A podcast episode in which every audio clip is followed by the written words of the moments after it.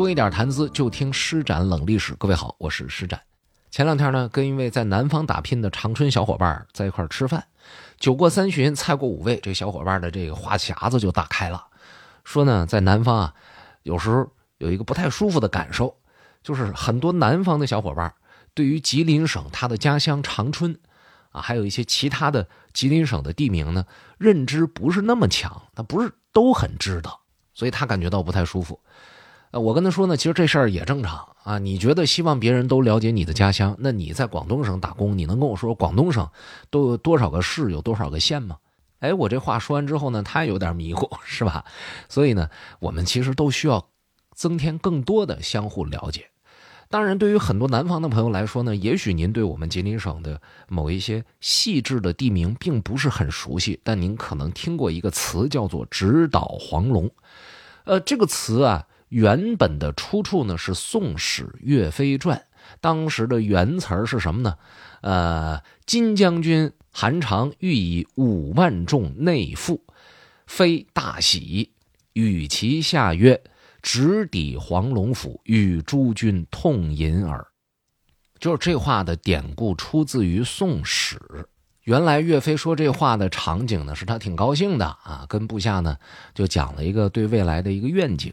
而“直捣黄龙”这个词的意思呢，就是要直取敌人的巢穴，彻底的消灭敌人啊，这是它的一个字面的意思。那么这个黄龙在哪儿呢？您去查很多资料，它上面都会说是吉林省的农安县。农安县啊，是长春市下辖的一个县。从长春出发，这个路程并不遥远。因为《宋史》，因为“直捣黄龙”的这个成语。这就导致黄龙或者黄龙府可以说是名闻华夏的。那么这是宋朝时候留下来的话语。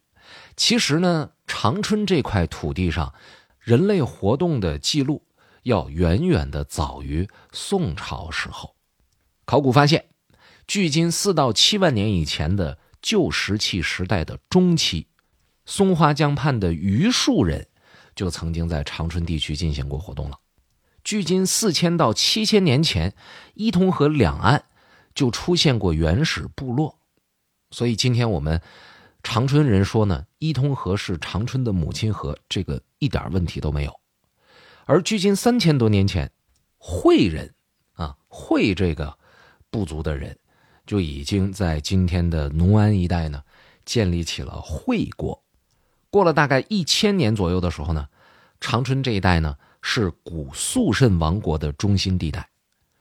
后来根据《后汉书·地理志》当中的一些记录，我们了解到，公元前一百零八年啊，那是汉武帝元丰三年，夫余在今天的农安建了都，立了国。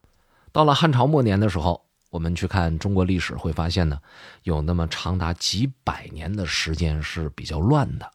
这个时期呢，中原地区因为打仗，许多世家大族啊，没办法在当地很好的生活下去了，他们就选择搬家。搬家往哪儿搬呢？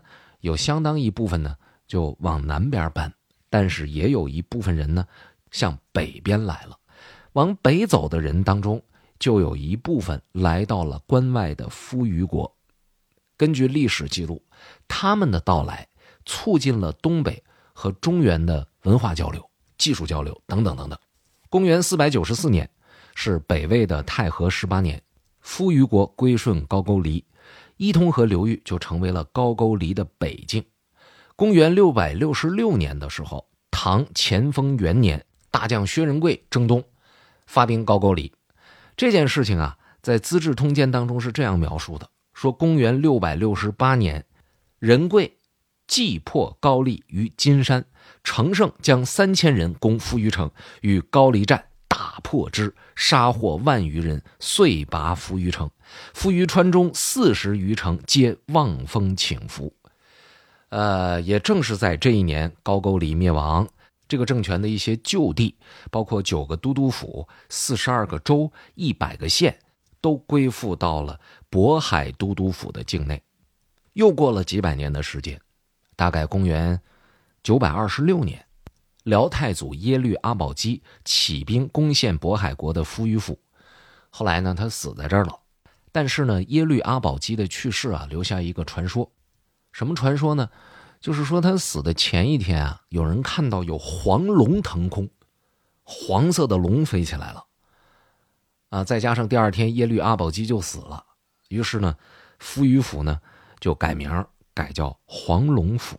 对，这就是《宋史》当中所提到的那个黄龙府。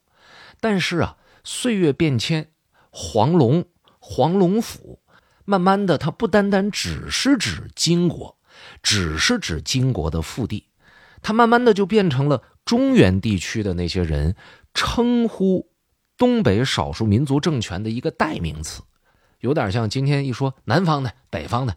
听起来呢好像挺确切，但其实是一个相当模糊的概念。再往后说，辽军进攻了关内，把从长城以南掠来的汉人，以及渤海、女真、突厥、党项等各民族的老百姓，都安置在黄龙府一带。啊，在这儿呢，就有一个大聚集、大居住的这么一个环境。然后为了防护安全。就在黄龙府周边修了几个军事城堡进行保护，呃，同时呢，在这些城堡驻兵。那么我们从这段技术当中能看到什么呢？就是从那个时候起，长春这个地区它就是一个多民族杂居的地方。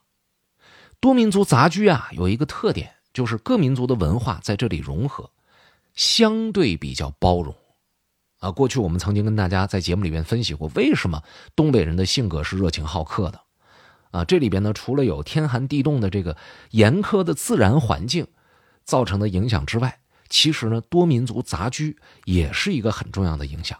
另外呢，我也有一个感受，就是从这个人的呃繁衍生息的这个角度去说，我记得有这么一种观念，就是血缘所处的地方距离越远，这对男女的结合所生出来的后代越容易出现。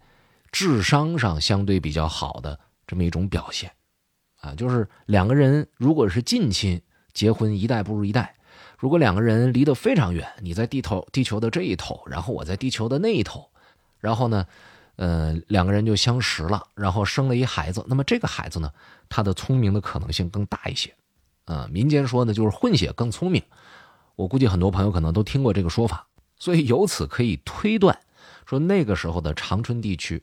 因为多民族杂居这样的一种现状，假如呢他们之间进行了通婚，进行了融合的话，那么生下来的这些孩子呢，实际上是会很聪明的。时间再往后推移，到了公元一千一百一十四年，这是辽朝的天庆四年，啊，女真部落的首领完颜部的首领完颜阿骨打起兵反辽，第二年就建立了金朝。随即把黄龙府打下来，然后派完颜娄氏为万户镇守黄龙府。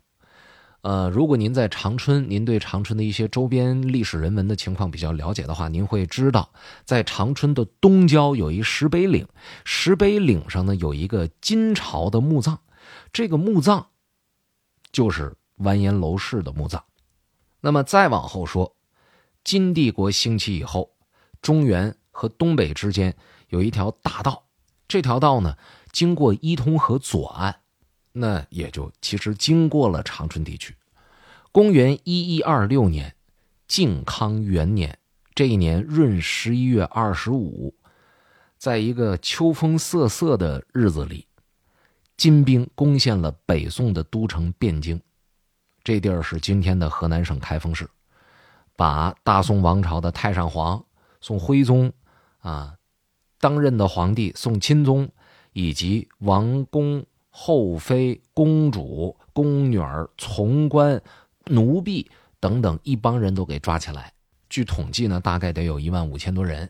这个事件在历史上被称为“靖康之难”。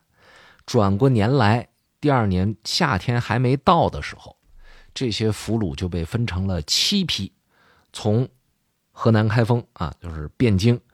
往金国的上京来押送，这个上京的地点呢，就是今天的黑龙江省阿城县的白城。在这个过程当中，实际上，啊，这一大批大批俘虏吧，他们一共分了七波往这边走。